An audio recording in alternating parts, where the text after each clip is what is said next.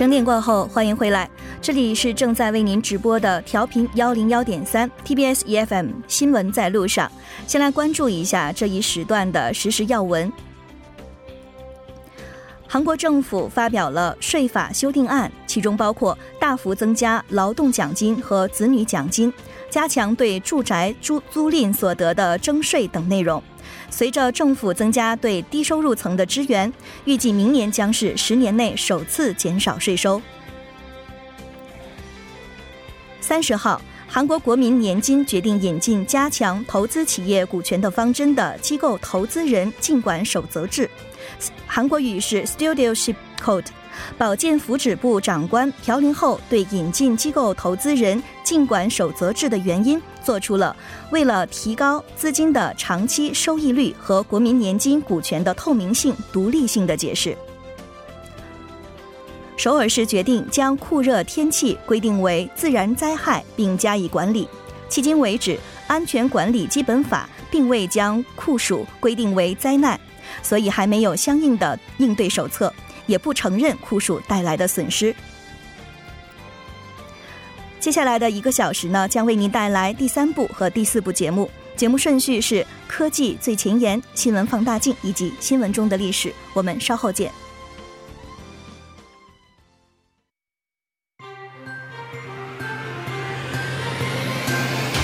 发现新科技，体验新生活，带您了解科技最前沿。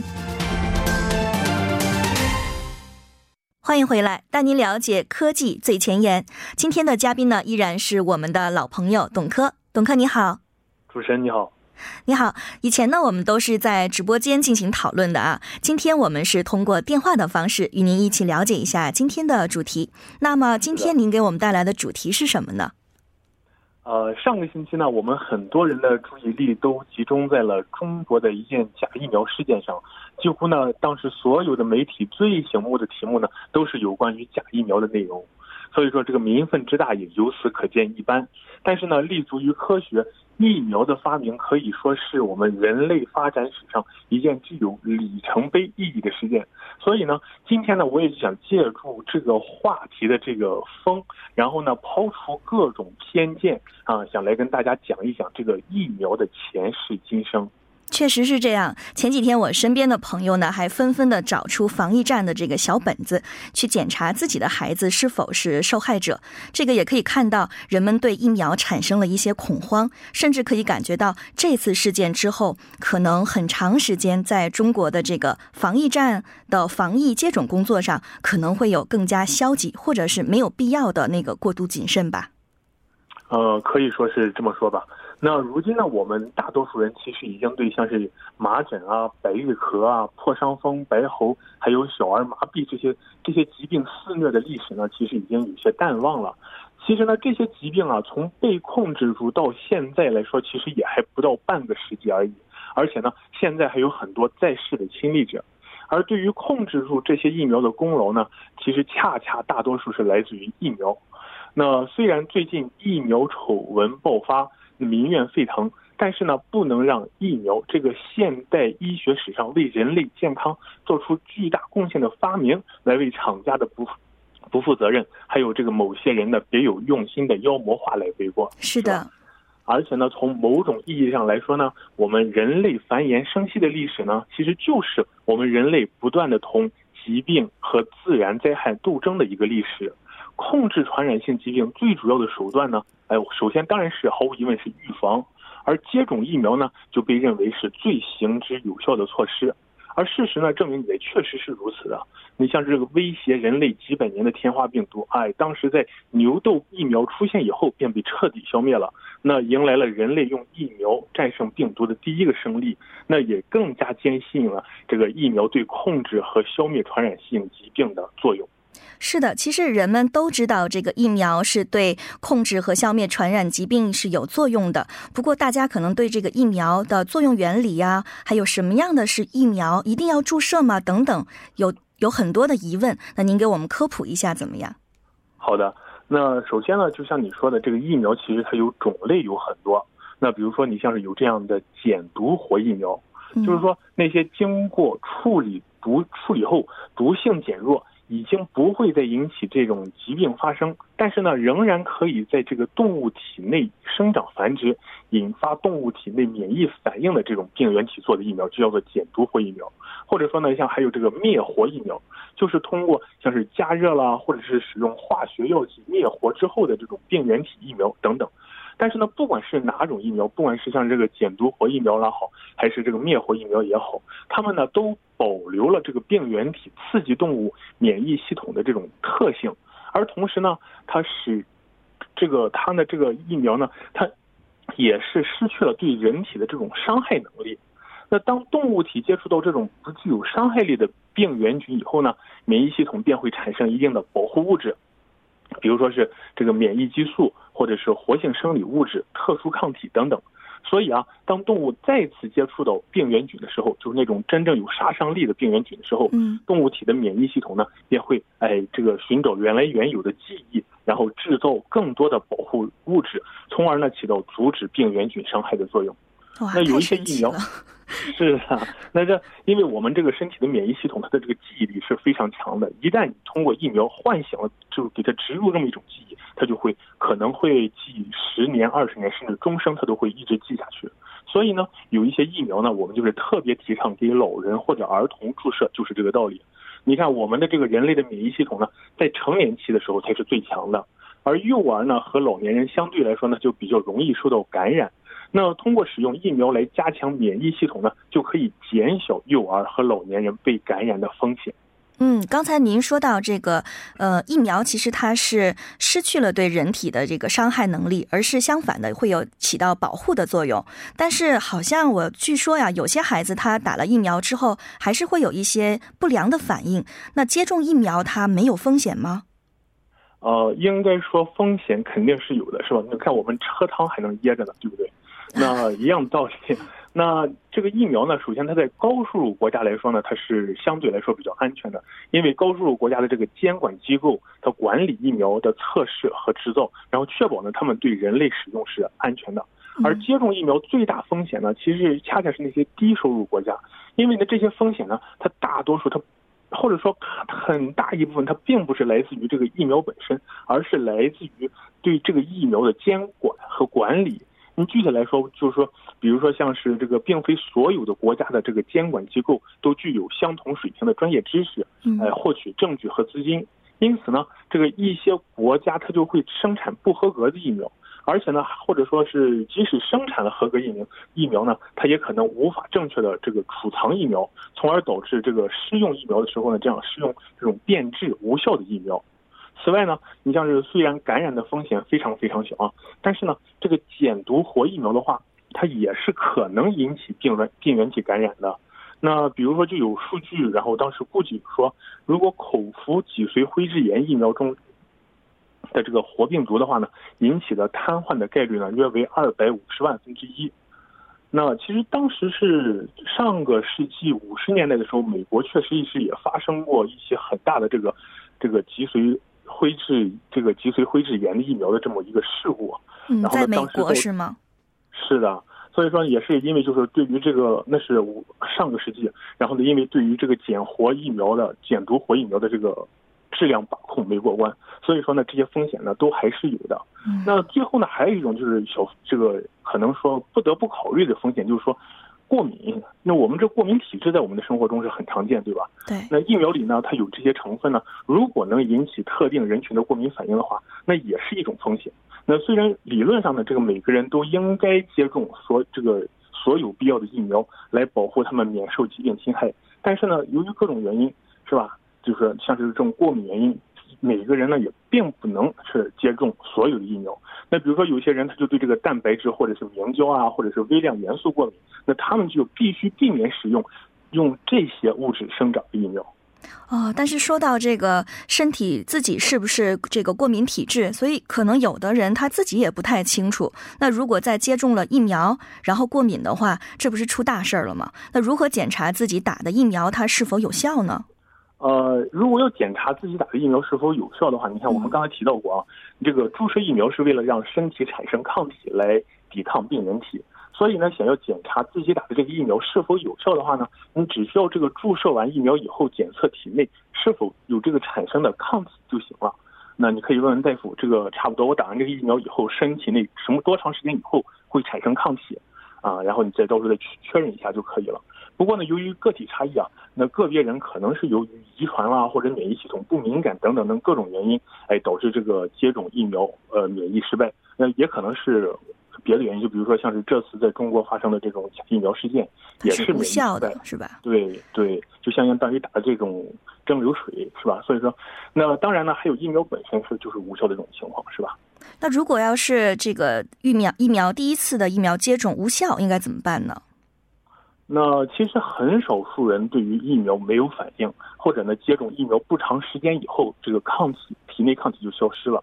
那正常的话，你像是十年、二十年，对吧？那可能有的人一到两年就消失了。那这部分人呢，就需要根据感染风险来判断是否需要补种疫苗。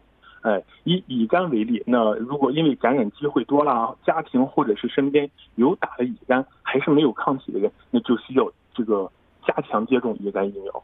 嗯，是的。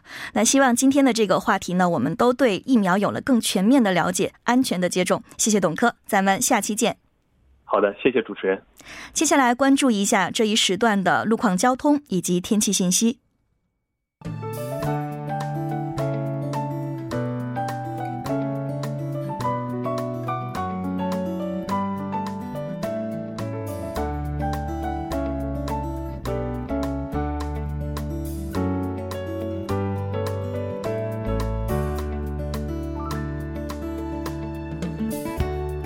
晚间七点十四分，依然是由程琛为大家带来这一时段的路况及天气信息。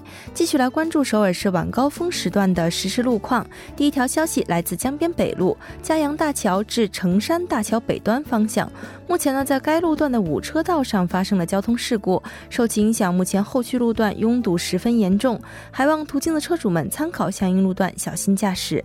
下一则路况来自汉江大路新龙山站至三角地站方向，早间时段呢，在该路段的下行车道上进行的道道路施工作业已经结束，下行车道恢复正常通行。好的，继续来关注天气。韩国气象厅显示，今年第十二号台风云雀将不会登陆韩半岛，不会给韩国沿海及内陆地区带来不利影响。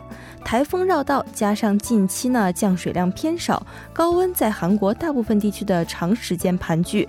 今天气象厅继续发布了高温预警，首尔、大田、大邱等地简直热到无法自拔。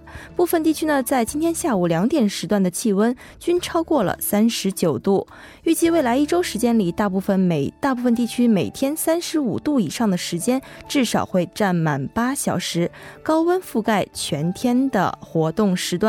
公众外出时呢，需要及时补水，注意防晒，切记长时间待在空调房内。那么，首尔市未来二十四小时的具体播报情况是这样的：今天夜间至明天凌晨晴转多云，最低气温二十七度。明天白天晴转多云，最高气温三十八度。好的，以上就是这一时段的天气与路况信息，我们稍后再见。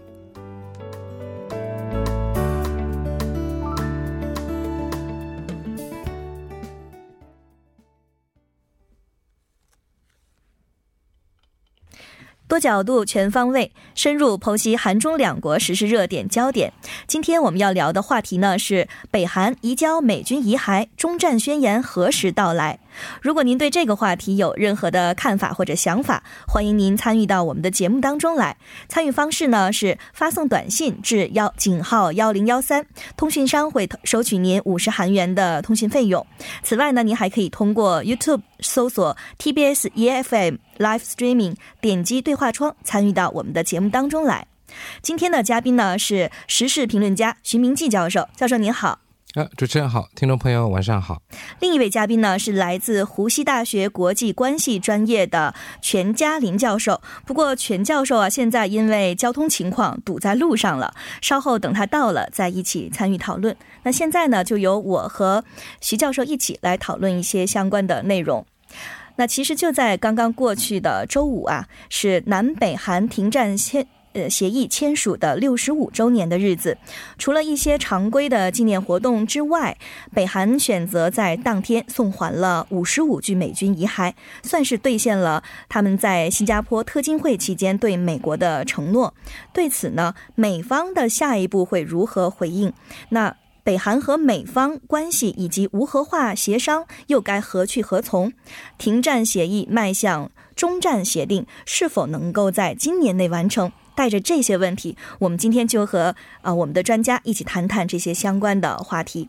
那在讨论之前啊，其实我有个问题，呃，教授，我们应该怎么看待这个北韩送还美军遗骸这件事儿呢？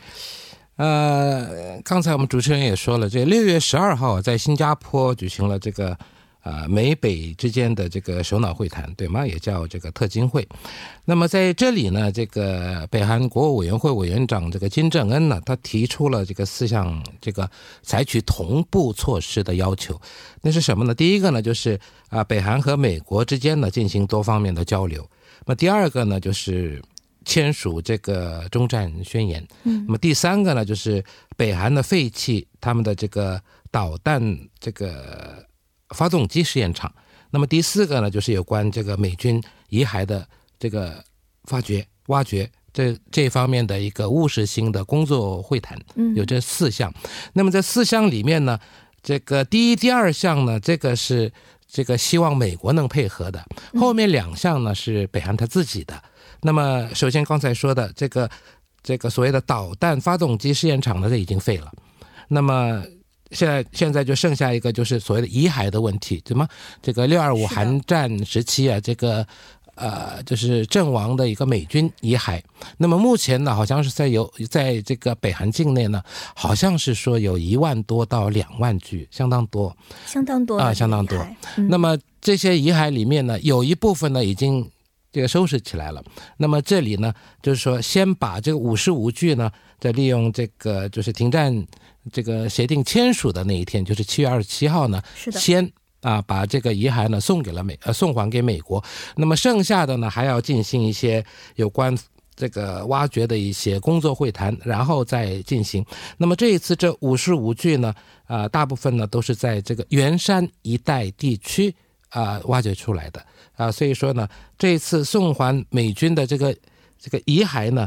这个呢是跟这个四项要求里面的这个北韩方面需要履行的两项里面的第二项，也就是说这四个里面北韩方面能做的呢，现在已经踏出了第一步了。嗯，等于还是很很准确的兑现了他们在这个会谈当中的这个一部分内容啊。是的，因为这个要全部的话，这个要很长时间，这不是无核化需要时间，这个可能需要的时间也是很长很长，因为。这个大家可能也都知道，这个六二五韩战呢，持续了这么三年的时间嘛。嗯。那么三年呢，在这个从南到北，这个一直在有战役嘛。嗯。那么在这个其实这个中朝，就是北韩和中国边界也死了很多人。然后呢，不只是元山，在尤其是现在在那个啊，就是。我们说的所谓的三八线一带，就是非军事区那一带，好像那一带就有一万多具。哦，这仅仅那一带就有一万多。啊，对对对对，因为最后就是快要签署停战协议的时候，那三八线那一带打得非常激烈啊，所以呢，那里呢，除了这个美军，还有联合国军，还有韩国军，包括这北韩的人民军在里面，那里呢牺牲者更多啊，所以说呢，现在这个问题呢，当然除了这个。美国和北韩以外，这个南北韩之间也在谈，明天就要举行这个将军级会谈了嘛？是的，在这里呢，其实不仅仅是这个美国和北韩之间的这个问题。对对对，所以说这个明天呢，可能还在谈这个问题。所以说，如果要全部，你要查再挖。这个可能需要很长很长很长很长的时间，嗯。不过我们看到啊，这个时机还是很妙的。他为何会选在这个停战协定的这个纪念的这一天送这个好像是嗯，就是北韩的希望，这个美国啊能赶快签署这个终战宣言啊，因为这一天是停战协定的签署日嘛。所以过去啊，这个有些这个部分专家认为说，哎。是不是这一天是停战协定的签署日？所以说呢，这一天干脆啊，把这个改成这个中战中战宣言啊，会是不是好看一些？因为这个日子因为那天是刚好是停战宣言的签署日。我之前在查找这方面资料的时候，也看到有一些这个媒体当中也是呃一直透露着说，呃，是不是也有这样的可能性？对，可是现在啊，但是除了呃南北韩之间的关系和这个美国和北韩之间的关系以外，这个中战宣言呢，其实还牵涉到中国方面。是的。那么大家都知道，现在美国个美国和中国呢展开了这个贸易战。那么在这种情况下呢？啊，要叫中国在这一方面要加紧一些，怎么样？要参与不参与这个问题要谈的话，还是需要一点时间。所以说呢，现在暂时呢，可能啊，还是要嗯保留一下。这可能因为现在说好，不不只是这个四二七板门店宣言，或者是这个六幺二的这个新加坡的这个美北这个宣言里面呢，也有这么一段，就是说今年争取在今年以内。啊，这个发表中战宣言嘛，所以说，呃，可能在年底以前，嗯，双方或者三方或者四方可能会想办法啊，能这个签署这个中战宣言，但这个呢，要还要看这个以后北韩无核化的这个进展情况怎么样，才能最终确定。是的，这个国际形势真是瞬息万变的，我们谁也说不准哈。啊，对。嗯，此外呢，我们还了解到，当天在接回这个美军遗骸的美国的运输机，它是抵达的北韩东部的城市元山，就是刚才教授您说到，呃，在元山地区。呃，主要是挖掘到了这些美军的遗骸，呃，这个地区我们是理解的。不过从政治意义上来看的话，这个他们不是应该去平壤吗？为什么不是平壤呢？是平壤有一个顺安机场嘛？嗯，对。以前我们这个韩国总统金大中呢，也是呃从那个顺安机场，嗯，这个到北韩，然后呢在这边就是举行了这个首次的南北韩首脑会谈。不管怎么样，这个平壤应。嗯，这个地方是北韩的首都嘛？嗯，你这首都，这个美国呢是美帝，是他们的敌人，敌人的这个运输机也是这个一种军用飞机嘛？一个军用飞机跑到自己国家的首都上空来转的话，这个北韩可能会有些负担啊啊，对吗？还有呢，这个在上面呢，可能。哦，在这个首都上面可能会拍照啊，会怎么样？这个谁都不知道的嘛。他们也是为了一个这安全，对，也有这个考量。嗯，还有一个，刚才我说了，其实这个元山那边呢，有一个地方啊，叫长津湖。在长津湖这边呢，在这个一九五零年十一月的时候，有一有一次很大的战役，有一场很大的战役。这里呢，呃，当时这个美军呢就死伤这边很多，所以说我刚才说挖掘出来大部分都是。这个时候死亡啊阵亡的一些美军的遗骸，那么这个遗骸呢，把它再运到这个平壤也是费要费一番周折的，对吗？还有呢，这个圆山这个地方，大家可能知道，现在呢经常听说过这个葛麻机场，对吗？这个圆山葛麻机场呢，上一次我们平昌冬奥会的时候，韩国选手团也是到那边去，然后从那边开始走的，啊，然后呢，这最近这个什么丰西里的这个北韩的那个核试验场。去参观的也是也通过葛麻，然后再坐火车再过去的嘛。那葛麻这个地方，这是元山这个地方，是这个目前金正恩呢，北韩国务委员会委员长金正恩呢，他重点要进行一个开发的一个地方，要把这里呢变成一个综合性的一个度假区、度假村。他们也有他们的用意啊。对对对，所以说希望能呃让大家多知道一下这个地方啊。那么那么这里呢现在。嗯，听说已经开始盖了一些赌场的建筑物，就卡西诺。嗯，那么这里呢，把它变成了一个大型的一个度假村。那么投资呢，好像投了两亿美元，啊，所以说呢，希望北韩也希望美国能投资在这里。嗯，啊，那么这个美国总统特朗普呢，打着自己的小算盘呢，不不，美国总统特朗普也曾提过元山这个地方，也也啊，葛麻这边的一个度假区。所以说呢，啊，如果说。这里能在国际社会上再多一些照明一下的话，哎，可能这个地方以后不是没有政治意义的，对对对，它是有很强的政治意义的，说不定啊。所以所以说，大概是这样，把它选在这个圆山这个地方。嗯，好的。而且呢，这个韩国中央日报在二十七号也评论过，说这个在。拆除了这个东仓里东西里东仓里的设备之后呢，移交了遗骸。这个是北韩为特朗普制定的一个对美外交战术。这样呢，这样一做会给饱受通俄门丑闻困扰的特朗普提供安抚国内舆论的这个材料，而且为特朗普创造外交业绩。您对这个观点是怎么看呢？啊，是大家都知道，今年十一月美国要举行这个中期选举嘛。嗯，那么在这种在这个无核化的进程现在比较推迟缓慢的情况下呢，北韩也要有个交代，也要给特朗普一个面子。那么这个面子是什么呢？就上一次说的，就是说这个所谓的这个导弹这个发动机的试验场把它给废除了嘛。是的，还有最近呢，又又把这个西海的卫星发射基地要开始拆除了嘛，已经开始。这个都是送给这个特朗普的一个外交礼物。那么这一次啊，把这个遗骸再送过去，然后呢，所以说以后再一起这个挖掘或怎么样的。好的，那我们这个稍事斑点过后呢，接着和教授一起讨论这个问题。刚才我们讨论到这个无核化是否意味着承诺？